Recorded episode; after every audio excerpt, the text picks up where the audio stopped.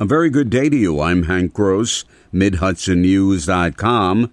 It's Wednesday, January 11th. The news today brought to you by the Galleria at Crystal Run.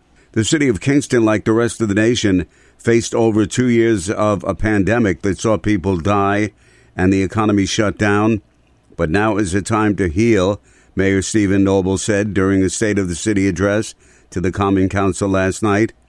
In his 30 minute speech, the mayor outlined the city's resilience, pointing to a new hospital, repaved streets and infrastructure beneath, Kingston Point flood mitigation, divesting of fossil fuel power in city buildings, and major renovations at Dietz Stadium in 2023.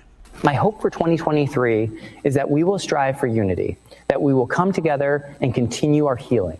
Healing from the pandemic, from the political turmoil in our country, and healing from a period of isolation.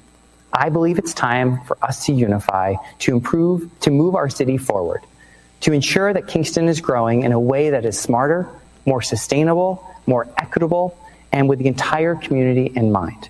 We are all, in the end, Kingstonians. The mayor pointed to $17 million in COVID 19 ARPA funds that will be used for, among other things, grants for small businesses. Thieves of used cooking oil from restaurants have hit an eatery in Kingston. Buffalo Biodiesel, which purchases the used oil, refines and sells it for other uses, reported that a driver went to the Vegan Junk Food Cafe in Kingston and found that a 350 gallon vat had been broken into and drained. There was no seal on the vat. The incident was reported to Kingston Police, the Ulster County District Attorney's Office, and State Police. There have been numerous cases of used cooking oil thefts across the Hudson Valley in recent months. Buffalo biodiesel officials say those break ins and thefts are a major problem in the area, with well documented involvement of organized crime in oil theft. Governor Kathy Hochul's State of the State address targeted the need for additional housing with a strategy to build 800,000 new homes over the next decade to meet the shortage and support renters and homeowners. The New York Housing Compact will require all municipalities to achieve new home creation targets on a three year cycle. Assemblywoman Aileen Gunther, chairwoman of the Mental Hygiene Committee, welcomed the housing strategy. If you're a child in school or if you're you're an older person, you can't really manage your life unless you have a safe place to live. And I think that the people of New York State, the children of uh, New York State, the geriatric folks of New York State, people with psychiatric history, uh, New York State, the DD community of New York State, they deserve a place to live and be comfortable in their lives. Newly elected Rob Rolison said Governor Hochul accurately described the lack of trust in state government among many everyday New Yorkers. He says trust must be earned, though. More news right after this. Find over 100 retailers allowing you to spend hours shopping safely at the Galleria at Crystal Run. Enjoy the big brands and the diverse selection of family owned stores all in one location.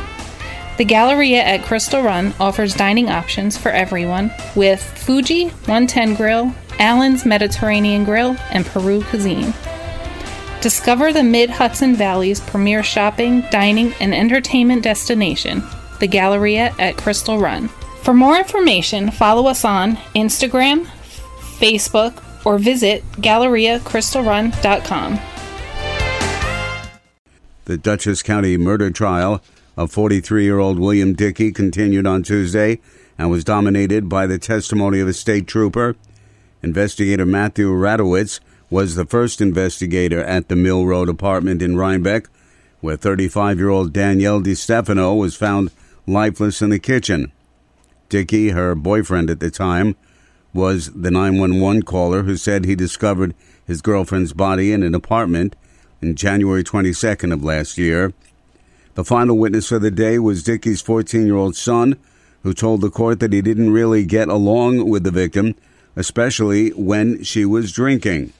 U.S. Senator Kirsten Gillibrand announced on Tuesday that federal funding has been allocated for nine area health education centers across the state. Among them is the Catskill Hudson AHEC in Highland. The local AHECs help address workforce shortages by introducing high school students to careers in healthcare and working with local nursing, medical, and physician assistant schools to provide students an opportunity to understand the social and cultural factors that influence an individual's overall health and access to quality care. Gillibrand also secured a total of $33 million for Lyme and tick-borne diseases to support research, surveillance, and prevention for those diseases. New York State has seen over 90,000 reported cases of Lyme in the last two decades. The Mid Hudson Valley is the epicenter of Lyme in the state. For the first time, a commercial sized jet has landed at Sullivan County Airport in Bethel, and that's considered a significant event. Airport Director Jim Arnott said the corporate Boeing 737 jet landed ferrying business people from Miami for a four hour visit to the county and then off to Westchester County. Arnott believes that could pave the way for a new trend of larger aircraft landing on the 6,300 foot long runway and even hangaring there. There is no hangar facilities available at Teterboro anymore, at Morristown anymore, Westchester anymore, and we have 600 acres. So when people know that they can fly in here on good infrastructure, that's going to inc- increase the interest in hangaring uh, a corporate aircraft here. Arnott said Sullivan is not likely to ever develop commercial airline service, but he does see future growth in business aviation opportunities.